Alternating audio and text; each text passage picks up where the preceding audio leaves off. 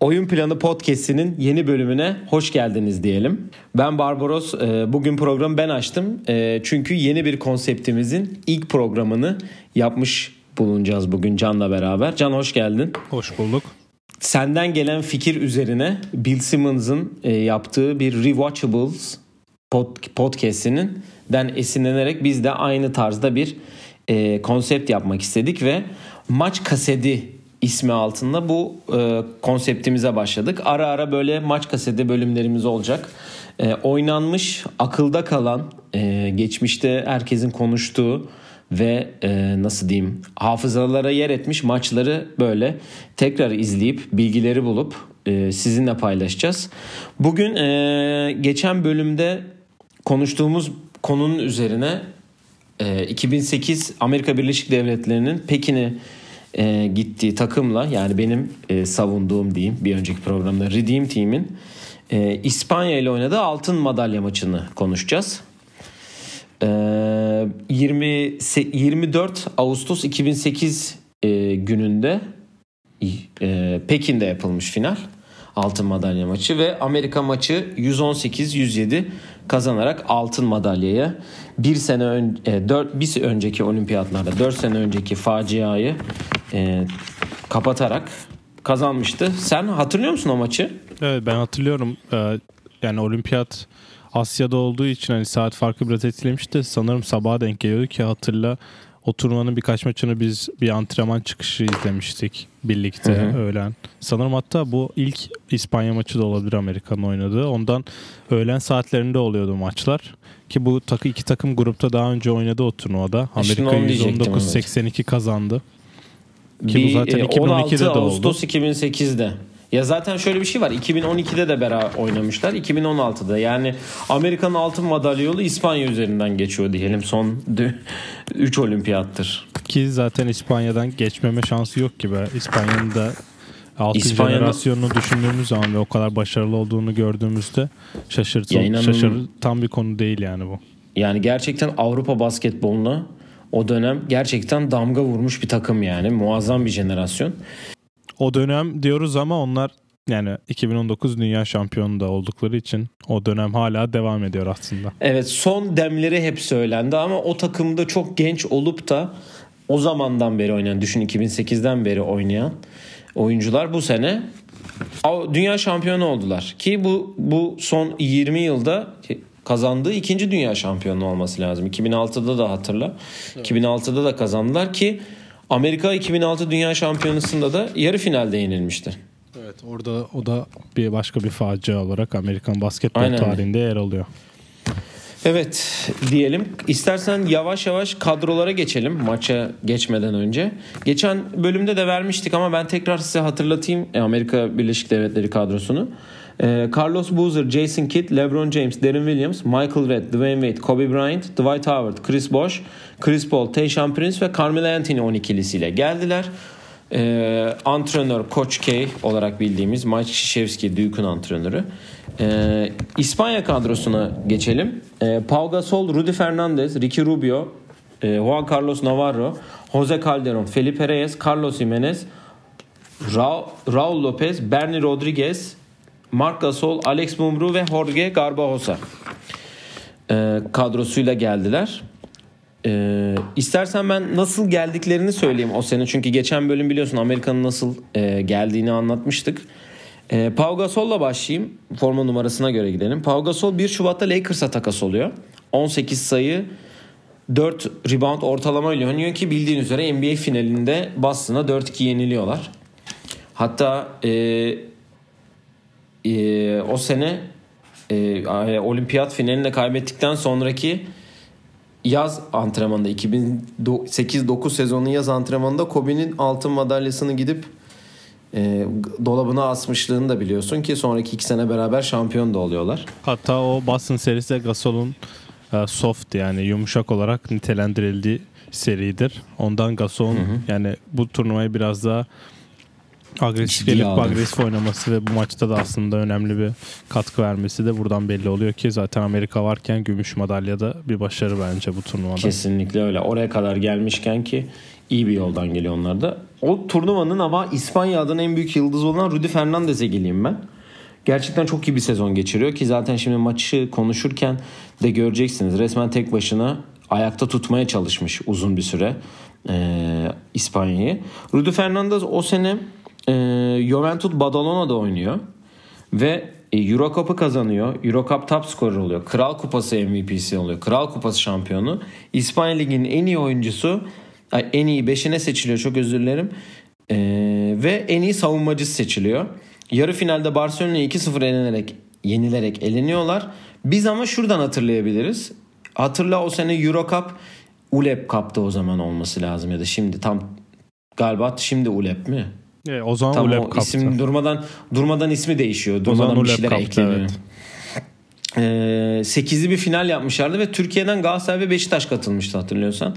Hatta Galatasaray Beşiktaş'la ilk çeyrek finalde eşleşip Cüneyt Erden'in köşeden soktuğu üçlükle elemişti Beşiktaş'ı ki yarı finalde de Galatasaray'ı yeniyor Badalona 90-83 ile. Bu Robert Hayton 28 sayı attı. Evet.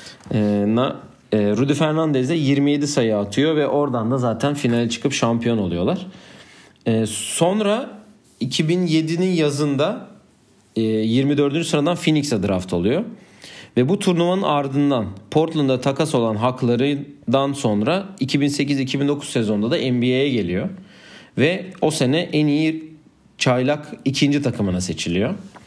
Gerçekten Rudy Fernandez'in Rudy Fernandez olduğu zamanlar ki smaç yarışmasına katılmışlığı da var hatırlıyorsun. Evet.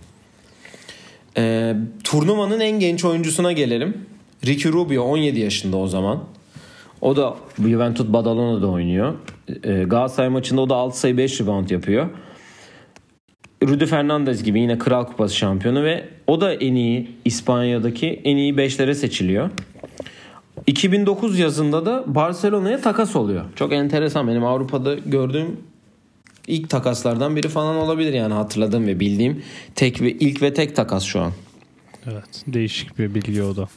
Senin adamındır kendisi. Evet Evlat yani kendisi statüsünden. evlattır. O 2019'da Ve bu da arada turnuva MVP'si da- olmuştu hatırlatalım. Şimdi onu da. diyecektim. Teşekkür ederim. Bugün her şeyi ağzımdan alıyorsun lafların öyle. hepsini. Teşekkür ediyorum. Ee, Juan Carlos Navarro'ya geçelim. Ee, La, La Bomba. Ee, NBA'deki tek senesi o sene Memphis'te oynuyor ve 82 maçın 82'sine de çıkıyor. O da en iyi ikinci çaylak takımına seçiliyor. 10.9 sayı ortalama yapıyor. %36 ile üçlük atıp %40'la da e, sağ içi isabetiyle oynuyor. O, o yaz e, turnuvadan sonra Barcelona'ya dönüyor. 4 yıllık 12 milyon euroluk bir kontrata imza atıyor hatta. E, finalde hiç oynamayan, çeyrek finalde sakatlanan Jose Calderon. O da e, Barcelona kadrosunun NBA'de o sene olan diğer oyuncusu. Toronto ile 82 maça çıkıyor. 11 sayı ve 8 asist ortalama yapmış. Asiste lig genelinde 5. olmuş hatta diyelim. E, Felipe Reyes Real Madrid'de o sene. Çok fazla bir şeyini bulamadığım yani Real Madrid'de bir sezon geçirmiş. Yani Real Madrid'de şampiyon olmamış o sene zaten. E, Carlos Jimenez Unica Malaga'da geçirmiş o sezonu ve şu anda da orada sporting direktörlüğü yapıyormuş. Raul Lopez de Real Madrid'de oy- oynuyormuş o sene ve Raul Lopez'in şöyle bir enteresan bir şey var. Ben de bakınca gördüm. 3 sene de Utah'ta oynamış. Evet. Ee, Bernie Rodriguez de o sene Unicaja Malaga'da oynamış. Marc Gasol, Marc Gasol'u ilk e, dünyaya tanıtan ikinci turnuva pardon 2006'da da olması lazım Marc Gasol. E, Girona'da geçirmiş sezonu. O yazda draft olmuş Memphis'e ki zaten Memphis'te nasıl bir sezon nasıl bir kariyer geçirdiğini geçen sene de Toronto'yla şampiyonluğunu da gördük. O da o sene yılın en iyi İspanya'daki beşlerinden seçilmiş. Alex Mumru Real Madrid'teymiş. Şu anda Bilbao Basket'in e, head coachluğunu yapıyor. Ve beni çok değişik şaşırtan Jorge Garbosa'nın o senesi 7 maç oynamış sadece. Yazın turnuvadan hemen önce serbest kalmış. 18 Haziran'da da Kimki'ye pardon 18 Haziran'da serbest kal bırakmış Toronto'nun. Sadece 7 maçta oynamış bütün sene. Kimki'ye gitmiş o yazda. 2 yıllık 6 milyon euroluk bir kontrata imza atmış. Ee, yani dediğimiz gibi çok büyük bir jenerasyon. Gerçekten altın jenerasyon diyebiliriz ki ee, yani Pau Gasol 11 tane, Rudy Fernandez 10 tane, Juan Carlos Navarro toplam bunların hepsi sayısı 10 tane. Felipe Reyes 10, e, Marc Gasol 9, Jose Calderon 8 madalya almış. Ricky Rubio'nun bile 7 tane madalyası var. Çok enteresan altın yani. jenerasyon olduğu için onlar hep tepelere oynuyorlar ve zaten bu arada Jorge Yani Garboso bu- şu anda İspanya Basketbol Federasyonu Başkanı. Evet onu da ekleyelim. Ve bu arada bu madalya sayısı da şuna göre 3 tane turnuvadan. Dünya şampiyonası, Avrupa şampiyonası ve olimpiyat. Ve burada e, beni daha çok şaşırtan Rudy Fernandez'in 5 tane altın madalyası var. Pau Gasol'un 4 mesela. Demek Reyes'in de dört, Fernandez- Mark'ın da. Çünkü Rudy Fernandez bu seneki turnuvada vardı. Pau Gasol yoktu sakatlığından dolayı. Marc Gasol da mı yoktu bu sene? Vardı Yo, vardı. an. Marc Gasol Şu an. eski turnuvada yoktu. Aynen öyle. Ee, yani dediğimiz gibi Avrupa'ya damga vurmuş bir ekip. Ama karşısında da e, 2004 ve 2006'nın intikamını almaya gelmiş e, ve bilenmiş bir ekip olan Redeem Team. Ben bu arada o takımla ilgili geçen bölüm bilmiyordum. Bu e, maçı araştırırken buldum. Jason Kidd Amerika milli takımıyla çıktığı hiçbir maçı kaybetmemiş biliyor muydun? Zaten 2007, 2008 ve 2010'da oynadı ve o turnuvada hiç 56 sıfırlar. 50 sıfır yani. 56 maçı çıkmış. 56'sında kazanmış. Ki iyi, burada da iyi maçları maçlı, iyi çok takımları büyük bir- seçmiş diyebilir miyiz Jason Kidd için? Yani biraz seçici olmuş kendisi diyelim. Evet. Ee, istersen yavaş yavaş maça geçelim. Senin eklemek istediğin herhangi bir şey var mı iki kadro ile ilgili yoksa yavaş yavaş istersen Maçın- geçebiliriz maça. akışına geçelim istersen. Ee, maça iki kadro şöyle başlamış. Ee, Amerika Birleşik Devletleri Jason Kidd, LeBron James, Kobe Bryant, Dwight Howard Carmelo Anthony ile maça başlıyorlar. Ee, İspanya'da Pau Gasol, Ricky Rubio, Juan Carlos Navarro, Felipe Reyes ve Carlos Jimenez ile başlıyor. Matchup'larda ee, yani İs- İspanya'nın matchup'ları şöyle diyeyim. Ee, yok. Tam yok ha doğru söylüyorum ya. LeBron Carlos Jimenez'i, Carmelo Pau Gasol'u, Kobe Ricky Rubio'yu, ee, Dwight Howard, Felipe Reyes'i zaten o kadar oluyor yani. Bu Evet, arada yani- koç da Ait- Aito Garcia. Onu da söylemeyi unutmayalım ama İspanya'nın koçu da Aito Garcia. Ya zaten böyle maçlarda İspanya ki birinci periyodun başlarında maç konuşurken de söyleyeceğiz. Çift uzuna dönüyorlar Ya sen istersen hemen. gir hemen maç maça başlayalım istersen çünkü Ee, yani ben Ee, maçı Amerika yayınından izledim tekrarını. Mike Breen vardı. Sideline Reporter'da Craig Sager. Kendisini analım buradan. evet Ee, LeBron üçlüğü olsun. ve hani hızlı başlıyor maç. LeBron üçlüğü ee, ve yani tempo ile başlıyor ki Amerika biliyorsunuz her turnuvada 110 sayının 100 sayının üstünde atmaya çalışan bir tempo ile başlarken maçın başında LeBron'la Kobe ikişer foul alıyor ve direkt Derin Williams'a Dwayne Wade onların yerine oyuna giriyor. Bu arada Rubio'yu bayağı övüyorlar çünkü Rubio'nun nasıl bir yani potansiyel olduğu biliyorsun o günler konuşuluyordu. Hani onun hakkında çok bilgi geçiyor işte. Çok korkusuz oldu ve Chris Paul'un idolü oldu. Ki İspanya maçı aslında başta bayağı kontrol ediyor. Hem tempo ile hem de aldırdıkları foullerle temponun artmasını da engelliyorlar. Ki Navarro'nun attığı bir gözyaşı damlasıyla 5 sayı öne geçiyorlar ki Amerika'nın bu turnuvada gördüğü en büyük fark oluyor 5 sayı. Ama ondan sonra işte Amerika 14-3'lük bir seri yakalıyor. İşte Wade'in bir basket fouluyla başlayan. Onun üstüne Rubio'nun sakatlanması, sağ bileğin esnemesi üzerine İspanya yavaşlatmak için 2-3 zona dönüyor. Ki zaten bunu Amerika karşı bu bundan sonraki senelerde 2008'den sonra da çok gördük. Amerika'yı karşı zon oynayıp onları yavaşlatmaya çalışmak. Ama bunun üstüne geçen bölümde de benim söylediğim gibi Tayshaun Prince'in katkısı çıkıyor. O, o zonun ortasında bulunarak 4 sayı atıyor arka arkaya. Bunun üstüne kenardan gelen Chris Paul'la Tayshaun Prince İspanya gardarına tam sağ baskı yapıyor. Evet tam sağ pres de çok e, zar yani rahatsız ediyorlar İspanya'yı ve hani bu sekans özellikle ikinci çeyrekte çok büyük fark fark yaratan o oluyor zaten. Çünkü ilk çeyrek 7 sayıyla biterken devre bir anda hani ilk çeyrek 38 sayı yiyor. E, İspanya ikinci çeyrekte bir 30 sayı daha yiyorlar yani. Yani Ki- 38 sayı aslında Amerika için standart bir rakam ama bence bunun karşılığında İspanya'nın da 31 sayı atması değişik bir gösteri yani. Hem temponun arttığını gösteriyor ki Wade'in kenardan gelip 13 sayısı var ilk periyotta. Hani Hı hı. LeBron ve Kobe'nin ikilemesinden sonra oyuna girmesinden dolayı zaten erken giriyor ve fazla sahada kalıyor. Full court aldıklarında tam sağ baskıda. Chris Paul'la Tayshaun Prince çok akıllı iki savunmacı olduğu için eğer zorlamak istedikleri zaman bazı yerlerde sıkıştırma getirerek top kaybını zorluyorlar.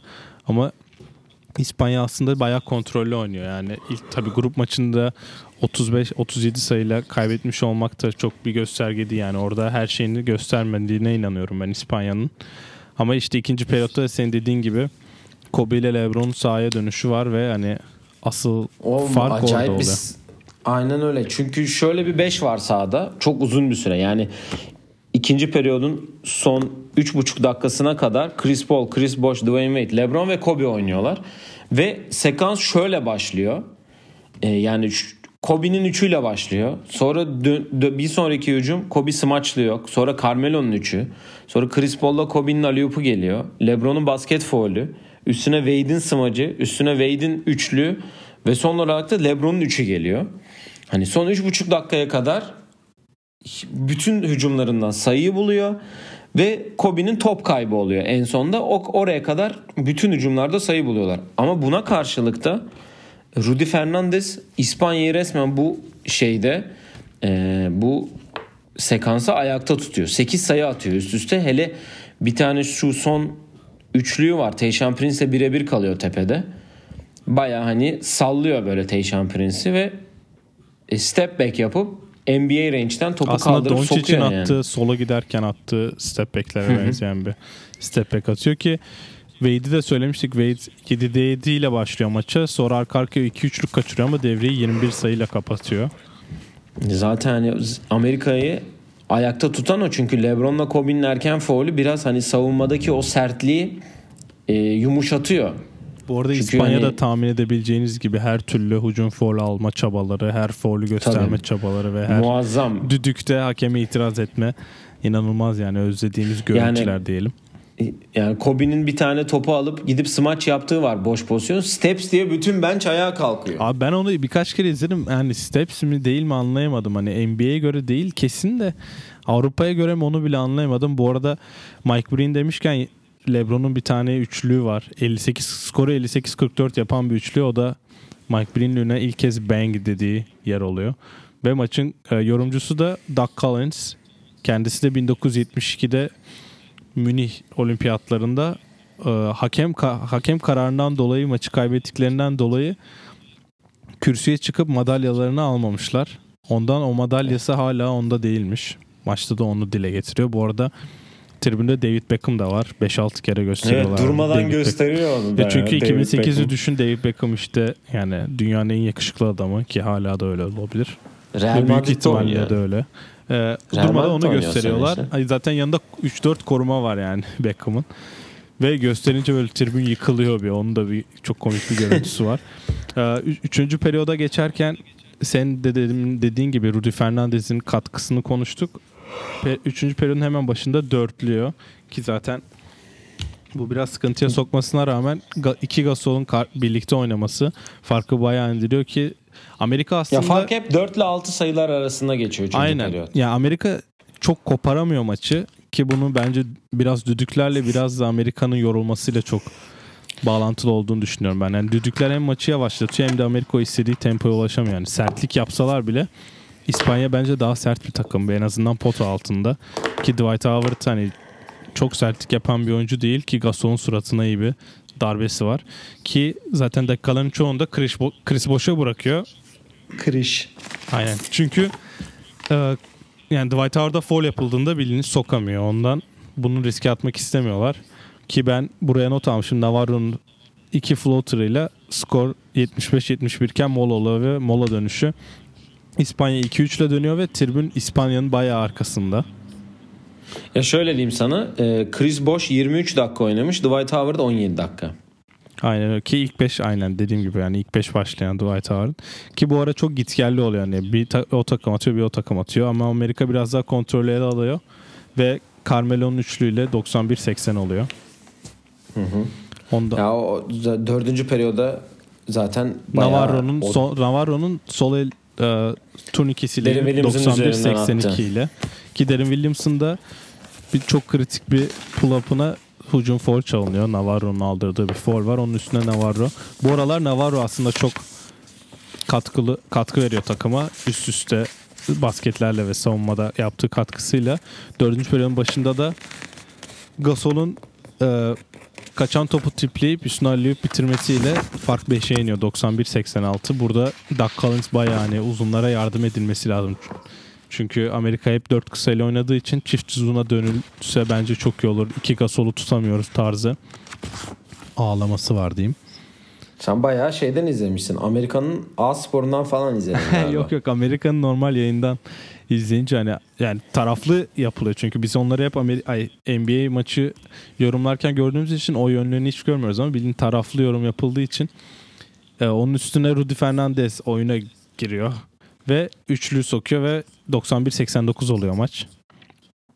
Yani ilk kez Sonra şöyle bir oyun var orada. Ha sen söyle onu. Orada iki sayıya düşerken fark Amerika'nın ilk devrede bayağı yüzdeli attığı üçlükler. ikinci devre 7'de 1 oluyor. Onu söyleyecektim. Yani e, sonra da bir oyun var benim çok hoşuma gitti. Dwayne Wade, e, Derin Williams topu getiriyor ki her Amerika setinin başladığı gibi topu forvet alıyor ve topu forvet alıp ISO'ya geçiyor. Kobe'ye veriyor pası Wade.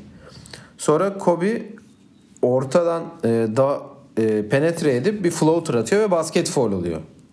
Evet. Sonra dönüşte Rudy Fernandez bir tane boş üç kaçırıyor. Arkasına Kobe'nin yine penetresi üstüne Derin Williams'ın üçü. Üstüne tekrar Kobe'nin penetre edip Dwight Howard'ın smacıyla olan bir arka arkaya attıkları sayı var. Yani baktığın zaman genel şu e, maçın en büyük şeylerinden biri evet hani İspanya takımı da çok büyük bir takım. Yani büyük dedim e, size olarak bayağı büyükler. Hani tabii ki Marc Gasol ve Marc Gasol o zaman da tabii biraz daha nasıl diyeyim tombul olduğu için e, Pau Gasol da tabii var. Aynı zamanda Felipe Reyes de e, aynı şekilde. Alex Mumru'nun bir ara sahada olduğu dönem var ki onun da ne kadar kalıplı bir uzun olduğunu da biliyoruz. Hani aslında matchup olarak aynılar. Ama işte savunma kısmındaki zaafları her penetre şeyde sayı oldu. Ya boşu buldu Amerika. Hani şey olmadı hiç hani penetrede karşılayalım bir karşısında duralım. Hani öbür tarafta Dwight Howard çıkıyor karşısına. Bir türlü o duruyor. Hani Chris Bosh bile çıkıp şey yapabiliyor. Çünkü kısa yani Rubio, Navarro em yani hepsi bütün takımdan kısa karşı tarafta. Aslında basketbol e, ak- aklı olarak iki takım da çok yakın birbirine ama İspanya'nın aklıyla çok daha oyunda oyunu daha kontrol edebildiğini görebiliyorsun. Yani Amerika tam atletizm olarak inanılmaz üstte ama onlar da yeri geldi mi çok önemli şeyler yapıyor. Yani senin demin saydığın sekansa 7-0'lık bir seri var fark 2'ye inmişken. Hı hı. Sonra mesela Rudy Fernandez'in bir üçlü var 7-0'lık seri bozun. Üstüne Kobe bir üçlük daha atıyor. Ki yani bu burada mesela ya Derin Williams'ın orada fazla süre alması bile tam çok formda geliyor tabii turnuvaya ama hani şutör bir kişinin sahada olmasının göstergesi ki dün konuş, geçen konuştuğumuz Michael Red bu maç süre almıyor ama sonra periyodun sonunda da Rudy Fernandez'in Dwight Howard'ı posterlediği bir smaç Uf. var ve 103-95 oluyor maç. Herhalde olimpiyatın e, en iyi hareketi seçilmişti o ayrıca. Ya Öyle dedi Kesinlikle benim öyle olması lazım ki yayındaki. Rudy Fernandez'in atletizm seviyesinin nerede olabildiğini gördük. Ve bunun üstüne de bence bu maçın en güzel sekansına denk geliyoruz. 3,5 dakika kala e, Amerika 104-92 104-97 öndeyken Paul Gasol'un orta mesafesi. Üstüne Kobe'nin 3 artı 1 üçlü ve Rudy Fernandez'in beşlediği pozisyon ki Kobe'nin sus yaptığıyla, tribünlere sus yaptığıyla bilinen görüntü bu orada. Çünkü tribünler İspanya'yı çok destekliyor bu aralar. Ki 9 metreden falan kaldırıyor. Yani. 200 Normal zona NBA karşı işte penetre edilip dışarıda onu bulunca yani aslında çok temas ol yani olmaz Ben var, olmayabilir yani var. bence orada ama dirseğine temas ediyor ki dirseğe temas etmek otomatik foul. Ama Kobe'nin şeyini bozamadığı için tabii o direkt sanki normal hiçbir şey değmemiş gibi normal şut gibi gözüküyor. Ben de çünkü geri alıp izledim 2-3 kere nerede var nerede var diye. Hakikaten var yani onu ben de gördüm. Kobe'nin efsaneleş Kobe'yi efsaneleştiren görüntülerden biridir hatta o sus yaptı. Evet. 108-99 yapıyor. Onun üstüne Navarro'nun klasik La Bamba'sı 108-101. Kobe üçlük kaçırıyor. Navarro'nun asistinde Jimenez bomboş üçlüğü sokuyor. 108-104. Burada İki maç buçuk dakika kala. aynen iki buçuk dakika kala burada maç yani ben izlerken skoru biliyorsun ama diyorsun ki burada krize girmiştir. Diyorsun ki Ortada şu an hala. yani maç bence aynen aynen ortada ve mesela geçen seneki takım olsa bence kriz olurdu. Ama 2-3 zona Geçen- devam ediyor Amerika. Ay Geçen pardon seneki İspanya. takım kaybedebilirdi. Yani direkt zaten baştan. Aynen. İspanya 2-3 zona devam ediyor ama LeBron zonu deliyor. Forvetten penetresi üstüne turnike adımıyla zıplayıp havada Wade'i buluyor. Wade'in üçlüğü farkı tekrar 7'ye çıkarıyor. 101, 111, 104. Navarro'ya foul yapılıyor. Navarro foul'lerin ilkini sokup ikinciyi kaçırıyor. Rubio'nun hücum reboundunu alınıyor. Sonra Jimenez bir üçlük daha buluyor boş. Bir buçuk dakika ala ve üçlük Sağ kaçıyor. forvet. Aynen, sağ, Sağ forvetten. ki aynı yerden sokuyordu yanlış hatırlamıyorsam. Yani Zaten farkı iki tane üçe üçlük. indirebilecekken üçlük girmiyor. Onun üstüne Kobe'nin turnikesi var. Fark 8'e çıkıyor. Sonra Navarro'nun floater'ı kaçıyor. Üzerine Amerika reboundu alınca tribün artık tamamen herkesin de alışmış olduğu USA, USA tezahüratlarıyla inlerken Chris Paul'a foul yapılıyor. Üzerine Mark Gasol'un putback'i var kaçan turnike ve maç sona eriyor. Ve Amerika zaten sevinmeye başlıyor ki Chris Paul foul'e giderken 27 inanılmaz saniye herkes kala. birbirine sarılmaya başlamış oluyor. Hı hı, 27 saniye kala. Dediğimiz gibi de maçta 118-107 e, Amerika'nın e, üstünlüğüyle biterek Amerika e, altın madalyaya ulaşıyor. O özlediği altın madalyaya ulaşıyor ki daha önce de bahsettik bir önceki programda da onlar için çok önemli bir altın madalya bu. Çünkü ik- iki turnuva yaşadıkları o kriz e, ve gerçekten hani acaba ve yani Amerika içinde aslında altın e, her zaman söylenir. Altın jenerasyon denir herhalde. E, 2003 draftını her zaman konuştuk, her zaman bahsettik. Oradan en iyi 3 tane oyuncu var. 4 Yanına hatta sen- Chris Bosh da var. Chris Bosh var özür dilerim evet 4. Yanına e, Kobe'yi ekliyorsun. O sene muazzam bir sene geçirmiş Chris Paul. Hani buradaki en büyük e, defosu Amerika'nın yani İspanya'nın üstünlük kurduğu ya da kurabileceği diyeyim en büyük şey ki rebound toplamında da Amerika 31 rebound alırken İspanya 37 rebound almış. Uzunlar kısmında ciddi bir sorun yaşattı Amerika'ya İspanya. E, çünkü gerçek anlamda uzun oynayan bir tek Dwight Howard var. Ya Carlos Ya Boozer Carlos herhalde Boozer orada performansından dolayı kadroya dahil ediliyor. Benim önümde 2005 ve 2008'de açıklanan oyuncu havuzu da var. Mesela şu an 33 kişilik bir oyuncu havuzu açıklanmış. Bizim geçen bölümde konuştuğumuz gibi. Ya ben oraya bakıyorum şu an. Ee, Tyson Chandler var ki o kendisi sonraki olimpiyatlarda ve dünya şampiyonalarında kendisinden söz ettiriyor. Ee, Greg Oden var ki Greg Oden gelmezdi zaten Dwight Howard geldiği için. Amare Stoudemire var bence senin dediğin oyuncu eksiğinden. Hı hı.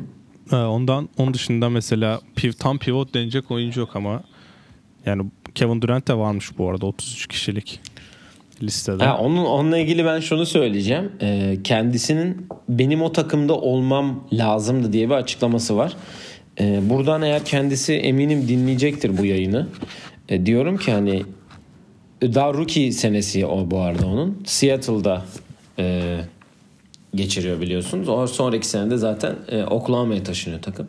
Hani 19 sayı ortalama yapmışsın. Tamam da e, kimi kesip gelecekti ki? Herhalde o Michael Geçen- Redd'in orada olmasını mantıklı bulmadı.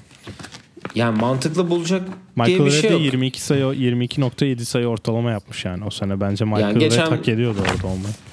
Ee, buradan kendisine sesleniyorum ve iki yayınımızı dinlemeye davet ediyorum Kevin Durant'i. Ee, böyle olmaz. J.J. Redick Yani. bile var bu arada havuzda. Hatta Luke Ridnour da var. Değişik bilgiler. Ee, maç, Ridnour. maça dönecek olursak Wade tabii ki bence maçın adamı. Sence de öyledir diye düşünüyorum. Ya ben kesinlikle yani benim için öyle şöyle istatistiğini ben vereyim. 27 dakika sahada kalmış Wade. Ee, 12'de 9 sağ içi ve bunun şöyle diyeyim 5'te 5 2 sayı 7'de 4 üçlük be- 7'de 5 de foul atmış. 2 2 rebound, 2 asist ve 27 sayı atmış bu arada tabii. 4 de top çalması var. Hani geçen bölüm e, Dream Team'in top çalma şeyinden bahsetmiştin Evet. e, numa- sayısından. Ben ona da baktım. 10 top çalmaya 7 top çalma yapmışlar. E, Amerika'da LeBron 3, e, Wade 4, e, Chris Paul da 2 top çalmış. Ama zaten Diğer burada yaptığı sıkıştırmalar ve genelde kenarı deny yani forvete pas vereceği zaman çok deny yapıyorlar. Ve Kobe'nin de yanlış hatırlamıyorsam bir steal'ı var bu maç. Oynanan seti daha önceden fark edip araya girip yani rotasyon yapıp arkadan çalıp yaptığı bir smaç var. Hani onu çok yapıyorlar. Yazmamışlar onu ona. İşte galiba arkadan çeldiği o. O smaç yaptığı pozisyon sanırım topu arkadan vuruyor. Geçildikten sonra ki Chris Paul'un yaptığı bildiğimiz hareket. Yani Kobe'nin bu arada 6 asisti var. Evet 6 asist onu işaretlemişim. 6 o yapmış Chris Paul da 5 yapmış. Evet ya ben, Ben, istersen istatistikleri e, vereyim sana. Aynen. E, Carlos Boozer hiç süre almadı dedik. E, Jason Kidd 11 dakika süre almış. 2 sayısı var sadece ve 0 asisti var. ki bu arada Jason Kidd ilk 5 başlıyor da yani ben maçı tamamen izlediğim için söyleyeyim. Ee, Jason Kidd'lik bir basketbol yok sahada. Yani Jason Kidd oynayamazdı bence. E, sen anla ben anlarım diyorsun Jason Kidd Yani. Jason Kidd zaten yani oynasa tabii hiç sırıtmaz. Ama hani oynanan tempo, savunma hani daha Chris Paul'a daha yatkın bir basketbol var sahada ki maçı bitirme beşlerinde genelde Chris Paul var. Ki zaten Peki bir şey soracağım. evet. Ee, bu Chris Paul'luk ay şey pardon Jason Kidd'le ilgili. Jason Kidd'in New Jersey'de oynadığı basketbol mu yoksa Milwaukee'de oynatamadığı basketbol mu? Hani Yani Kidd basketbolu ikisi arasında fark var. Sen de biliyorsun Yo bunu. ben oyunculuk Hani- şeyini söylüyorum yani. Biliyorsun. Ha oyunculuk okey tamam. Koçluğunu Koçluğunu izlerim tek- hani köş- köşeleri sıkıştırma ve boş pot altı verme gibi difen- savunmada değişik taktikleri vardı ama oyuncu olarak da hani yaşlı demiyorum çünkü 2012'de şampiyon oldu ve 2010 kadrosunda da vardı. Ve hani 2011'de. 2010 dünyada da vardı değil mi? Billups'la yok He. muydu Jason Kidd vardı. 2010'da yok. Ee, İstanbul'a gelen kadroda yok. Valla. Ha evet Billups var. Ben niye onunla karıştırdım. Chance Billups var evet. Ya Kidd burada aslında Kaptan oynardı hatta. ama bence yani Amerika zon yapmayacağı için 40 dakika adam adam oynayacağı için rakip gardlar da Navarro, Rubio olduğu için bence Chris Paul'un karşısında kalması için önemli bir etken oldu. Chris Paul'un daha fazla oynaması ki o da 13 Ki- sayı atmış. Ki Chris Paul da muazzam bir sezon geçirmiş. Geçen bölüm bahsettik MVP'de ikinci e, MVP oylamasında top çalma ve asist kralı olmuştu o senede. Evet. Diyelim devam edeyim ben istatistiklere. E, LeBron 28 dakika e, sahada kalmış. 14 sayı, 3 top çalma, 6 rebound, 3 asisti var. E, Darren Williams 16 dakikada 7 sayı atmış. Michael Red oynamadı dedik. Dwayne Wade 27 dakika 27 sayı bunu demin de söyledik. Kobe de 27 dakika oynamış. 6 asisti ve 20 sayısı var onun da. 3 top kaybı yapmış o da. 2 de bloğu var. Çok enteresan. Maçta en fazla blok yapan oyuncu hatta. Dwight Howard 17 dakikada 8 sayı 5 rebound. Tej, şey Chris Bosh 23 dakika o da 8 sayı 7 rebound yapmış. Chris Paul 24 dakika 13 sayı 5 asist. 2 top çalması var. Tayshaun Prince 8 dakika kalarak sahada hiç şut kaçırmayan tek isim. 6 sayı. Carmelo da 17 dakikada 13 sayı atmış. Ee, Amerika'nın şöyle bir şeyi oldu beni e, değiş enteresan gelen bana. %70 ile 2 sayılık atmış. Yani genelde turnike ve smaç üzerine yani Evet orta yani mesafe. orta mesafe çok kullanan oyuncu yok zaten takımda. Ve Ya Carmelo varsa vardır. Hani onu da kaldırıp hani Ya e, Carmelo o zamanlar Carmelo. da inanılmaz orta mesafe atan bir oyuncu değildi. Hatta yani bir de zon yapıldığını düşünürsen orta mesafe atmak çok mantıklı bir tercih olmuyor zona karşı. Yani boş orta mesafe olmuyor yani zona karşı ondan. Maçın başlarında da Amerika ya 2-3 tane seriyle fark açtığını düşünürsen o serilerde de ya üçlükle ya da smaçlarla öne, çık- öne çıkıyorlar. Ondan ikiliklerin yüzdesinin o kadar fazla olmasına şaşırmadım ki Tayshaun Prince'in kaçırmadığını söyledin. Wade'in ikilik kaçırmadığını da düşününce. Evet Wade kaçırmamış ikilik. Dwight Howard kaçırmamış ve Tayshaun Prince kaçırmamış. Evet. Zaten Yani İspanya'da yir- 37'de 26 atmışlar. ya aslında maç inanılmaz kaliteli bir maç aslında. Onun, yani yüzdelerden de belli oluyor ne kadar güzel bir maç Hı hı. olduğu. Zaten konuşmamızın nedeni de bu yani. Hem Yani maçın çok güzel olması ve akılda kalıcı olması ve oynanan basketbolun da bence basketbolu üst seviyeye çıkarması. Aynen öyle. Ee, ama Carmelo'nun sol forvetten bir tane pull-up üçlüğü var. Gerçekten yani Da Vinci tablosu kadar güzel bir görüntü. Çok ben üçlük yani kullanılmıyor aslında ki Yani ortalama 28'de 13 atmış Amerika. E, İspanya'da 17'de 8. yani mesela 17 Ee, üçlük, üçlük atmış. yani o zamana göre bence normal bir rakam 28 inanılmaz Kim- fazla bir rakamdır. diye düşünüyorum. 17'nin 17'nin 9'unu Fer- Rudy Fernandez atmış. Evet. Amerika'da da en fazla Kobe sıkmış 8. Wade ile Carmelo da 7'şerle onu takip ediyorlar. LeBron 3'te 2 atmış. Evet o zaman üçlü tam bozulmadan önce. Evet. E, Amerika'nın pardon İspanya'nın üçlüğüne geleyim. Ay, üçlüğüne geleyim dedim. E, istatistiklerine geleyim. Pau Gasol 28 dakikada 21 sayı 6 rebound. Rudy Fernandez 18 dakikada 22 sayı atmış ama 5 faulü var. E, Rubio 29 dakikada 6 sayı 6 rebound 3 asist 3 top çalma. Navarro 25 e, dakikada 18 sayı atmış. Onun da 4 asisti var. Calderon de- söyledik sakatlığından dolayı hiç oynamadı. Felipe Reyes 10 sayı atmış. 7 reboundu var. Yine sessiz sedasız bir 10 sayıya 7 reboundu var. Yani onun çünkü ha, iz- ilerleyen yıllarda bir sessiz sedasız 20 sayı 10 rebound. 15 sayı 10 rebound falan e, çok izledik Real Madrid'de. E, Carlos Jimenez 25 e, dakikada 12 sayı atmış. Raul Lopez 2 dakika oynamış. Sayısı yok. Ama 3 faulü var. O da başarılı. işte E, Bernie Rodriguez 9 dakika sahada kalıp o da 2 sayı atmış. Onun da 3 faulü var. Ya onlar tam böyle ikinci periyotta maç elden gidecekken oyuna girip fast break'te foul yapma anlarında Tabii, sahada direkt. oluyorlar. İspanyol faulü yapıyorlar onlar. Ya evet aynen öyle. Marc Gasol 24 dakikada 11 sayı 5 rebound e, var. E, Alex Mumro 13 dakikada 2 sayı atmış. 3 rebound almış. 2 de asist yapmış. Garbosa da 5 dakika oynamış. 3 sayı atmış sadece. O da basket foul atmış herhalde. Yok bir tane üçlüğü var. Özür dilerim. Bir tane üçlük atmış. Garbosa final maçlarında oynama performansını herhalde 2006'da doldurunca kendisi. 2006'da zirve yapıp kariyerinin en iyi e, dünya şampiyonasını geçirip 2007'de NBA'de oynayıp 2008'de wave edilip e, şeyde bırakmış o zaten basketbolu. Ya, E, ki ondan olimpiyatta bırakmış Yani. demiş ki tamam ben de, benden bu kadar demiş. Ya, bu Amerika yani İspanya takımı yani zaten 6. jenerasyon diyoruz ama her maçta da farklı kişi sahneye çıkıyor.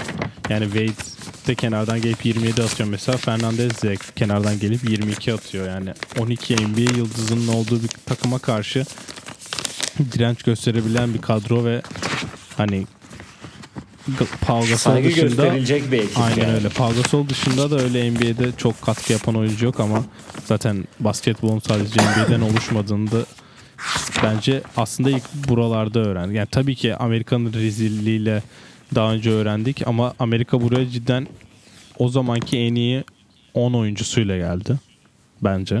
Hatta 12'de diyebiliriz. 12 yani. Sonuçta diyebiliriz. Yani gelebilecek en iyi kadro geldi. Ama böyle bir takımın karşısında direnç göstermesi ve hani benim yani maçı konuşurken de bahsettik. 104 100 108 104 olunca Jimenez'in üçlüğünden sonra maç krize girme, giriyor yani. Hatta maç ortaya geliyor bir anda yani. ve Jimenez üçlüyü soksa bir buçuk dakika kala fark tekrar 3'e inse bence yine orada bir kriz olabilirdi. Ve bunu yaşatmak bile bence Amerika'ya yani bir uyarı oldu ki yani zaten Amerika yeteri kadar uyarıyı aldı 2004 ve 2006'da ama hani siz bu kadroyla gelseniz bile biz sizi böyle zorlarız mesajı Zorluyorlar. verildi ki 2010'da Ve zorlamaya da devam edeceğiz diyorlar. aynen öyle. Ki 2010'da çok böyle bir korku olmadı bir Brezilya maçı dışında. İki Evet, sayıyla kazanılan bir, hatırlarsan. aynen. İki sayıyla kazanılan bir Brezilya maçı var ama 2012'yi de spoiler vermeden yani orada da bir korku oldu ki onu da konuşacağız bir sonraki bölümlerde. Evet, o- evet bir sonraki bölümlerde hem 2012 kadrosuyla bu kadrodan daha iyi olduğunu düşünüyoruz biz. Evet, Ben açıkçası öyle düşünüyorum. Evet Redeem Team gerçekten çok önemli bir e, takım. Geçen bölümde de bahsettik ama 2012 takımı belki de herhalde Dream Team'e yaklaşabilecek seviyede. Çünkü gerçekten hani 2010'da biraz çekirdekleri atılan e, ama 2012'de de zirve yapan bir kadro var orada da. Herkesin peak geldiği, en tepe noktada geldiği bir turnuva ki oradan sonra da kariyeri çok iyi yerlere giden oyuncular da var. Onu Onu da zaten spoilerını konuşacağız. vermeyelim konuşacağız. Aynen öyle. Sonlara doğru gelirken benim bir sorum var. Bunu Bill Simmons'ın Rewatchables'ından esinlendiğimi söylemiştik. O da soruyor onda. Keşke Hı o zaman düşünseydim ve dile getirseydim dediğim bir olay var mı? Hani basketbola dair bir şey. Mesela genelde onunkiler şey oluyor her maçta. Ki onu o tabii mantıklı da keşke daha keşke bu takım daha fazla üçlük atsaymış diyor. Ya da keşke herkes daha fazla üçlük kullansaymış diyor mesela. Öyle Ya bir benim tek sö- söyleyebileceğim bu konu keşke Calderon da oynasaymış. Ya grupta Onu 9'da 1 diyebilirim. atması bence çok bir şey fark etmezdi. Çünkü Calderon'u biliyoruz. Önemli performansları var ki bu maçı aynen değiştirebilirdi. Ya şöyle bu takımın e, Amerika takımının 10 sayının altında yenildiği maç yok. Yani bu maçta evet zorlanıyor, evet kafa kafaya geliyor falan hani ama dedik bu takım 26 sayı fark yapıp her maçını en minimum yani ortalama 26 sayı fark atıyor rakiplerine ve burada maç bildiğin ilk defa krize giriyor. Ya o şeyi hissediyorsun. Acaba ulan 2004'te biz kaybettik. 2006'da bu herifler dünya şampiyonu oldu. Yine mi gidecek? Ama işte e, sakinlikle bir türlü. Çünkü daha e, LeBron Carmelo Wade bu takımın evet e, ya baş e, mimarları gibi gözükse de LeBron e, yani Kobe'nin ve Chris Paul'u hatta daha rookie de bile ikinci senesiyken ligde bir sakinliğiyle bir türlü o maçı kendilerine çeviriyorlar. Ha dediğin gibi o girseydi bu girseydi ama benim senin soruna verebileceğim tek cevap keşke Calderon da oynasaymış. Belki bundan bir tık daha iyi bir maç olur muydu? Belki Bilmiyoruz ama İspanya daha- daha... kontrollü oynayabilir ve daha maçta kalabilirdi. Yani zaten yeteri kadar kalıyorlar da hani skor anlamında diyorum ki ben kendi yorumumu söyleyeyim ki bu LeBron'la Wade'in de birlikte oynamaya karar verdikleri turnuva. Hı hı. Wade'in önümüzdeki bölümde e, önümüzdeki dönemde çıkacak bir belgeselinde ben açıklandı, açıkladığı zaman öğrendim gibi bir e, yalanı var diyelim. Ama e, ben şeye inanmazdım. Bu maçı mesela o zaman izle- izlediğimde biri bana diyecekti ki Carmelo ve Chris Paul ikisi de hiçbir zaman NBA finali oynamayacak dese 2020'de ben inanmazdım herhalde. Yani tabii normal yani. Çünkü dönemin dedim demin de söyledim. Bu takımın en büyük 5 oyuncusundan 4 ikisi yani bu. Şu an bu kadroda NBA şampiyonu olmayan kim var? Dwight Howard, Carmelo Anthony. Michael, Michael Red, Red. Carlos Boozer. Yani var da var. Ha, NBA finali oynamayan kim var? Öyle de düşünmen lazım. Chris Bosh'un var. Aynen öyle. Tayshaun Prince şampiyon. Carmelo Zaten. Tayshaun Prince o şampiyonluğun ekmeğini yiyip de bu kadroya dahil olan oyunculardan.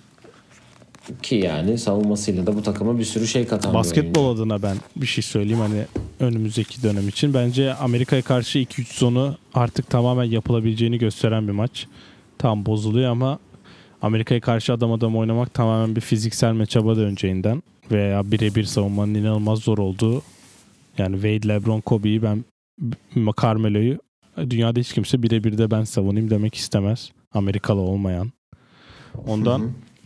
2-3 son Amerika'ya karşı başarılı olabileceğini gösteren bir durum ki bence bu LeBron'un da 2011'de Dallas'a karşı kaybettiği finalde finalin nedenlerinden biri LeBron'un zona karşı biraz sıkıntı yaşaması. Ona önüm yani ona hayatındaki önünde sıkıntı yaşattı ve finalde Dallas onu yendi diyeyim. Ama burada tabii etrafında o kadar kaliteli ve yetenekli dört oyuncu olunca çok da sıkıntı yaşamadılar ki bence artık Amerika'ya karşı zon oynamamak yani Yani Amerika'nın ki biz de hatırla yani bu yazın turnuvada Amerika'ya karşı zonla o kadar fazla maçın içinde kaldık ve kazanıyorduk az kalsın. Aynen öyle uzatmada kaybettik. Yani şöyle diyeyim ben büyük turnuva kaybedeceğine artık Amerika'nın e, inan yani inanmıyorum tabii ki ne olacağı hiç belli değil ama büyük maç büyük turnuva olimpiyat diyeyim hatta direkt isim vereyim olimpiyat turnuvasında kaybedebileceğini düşünmüyorum çünkü olimpiyat büyük oyuncuların daha çok geldiği daha çok e, milli duyguların daha çok kabardığı bir turnuva. Avrupa şamp yani dünya şampiyonasını çok fazla e, önemsemiyorlar ki bu yazda bütün genç oyuncularını yollayarak geldikleri bir turnuva var. İnşallah Tokyo'ya da güzel bir e, kadro gelip bir önceki bölümde bahsettiğimiz gibi böyle güzel maçları izleriz. Bize de e, program çıkar diyelim. Ha, Senin herhangi bir- 1992'den dolayı bence yani mesela o 1992 değil 1994'te olsaydı Hı hı. Eğer o Barcelona kadrosunun aynısı dünya şampiyonasına gitseydi bence dünya şampiyonası daha fazla ciddiye alınırdı ama olimpiyat biliyorsun Amerika'da çok daha ciddiye alınan bir olay, bir spor olayı. Ondan Hı hı. olimpiyatı ben de yakın tarihte çok kaybedeceklerini düşünmüyorum eğer bir mucize olmazsa. Yani Böyle Yani diyoruz ve 2020'de yaklaşabilecek- mesela bronz alıyorlarmış. ilk dörtte yoklar falan. Ama ya o şimdi Avrupa basketboluna baktığın zaman Sırbistan hariç ki onların da geçen e, sene değil ondan önceki olimpiyatta biliyorsun kazandı A- Amerika'ya Sırbistan'a karşı ki Sırbistan hariç evet İspanya jenerasyonu belki sonuna geldi ama zorlayabilecek bir takım ben çıkaramıyorum. Fransa bir türlü o şeyi yakalayamadı. E, 2007'de kazandığı şampiyonadan sonra. Hani yani bir türlü zorlayabilecek bir ekip bulamıyor. Bir işte Avustralya çok konuşuldu. İşte o gelse bu gelse nasıl olur falan diye. Göreceğiz bu yaz. Yani nasıl olacak? Nasıl bir e, turnuva izleyeceğiz? Göreceğiz. Zaten bunu yayınlarda da yaklaştıkça kadro bilgilerini de vereceğiz diyelim. E, eklemek istediğin herhangi bir şey var yoksa kapatabiliriz programı. Yok. Teşekkür ediyoruz. İnşallah önümüze daha güzel maç kasetlerini çekip onları da konuşuruz. Aynen öyle. Arada bir böyle program başına da bahsettim. Araya böyle serpiştireceğiz maç kaseti e, bölümlerimizi. Et Oyun Planı Pod Twitter ve Instagram hesaplarından bizi takip edebilir. Sorularınızı yollayabilirsiniz. Dinlediğiniz için teşekkür ediyoruz diyelim. Hoşçakalın. Hoşçakalın.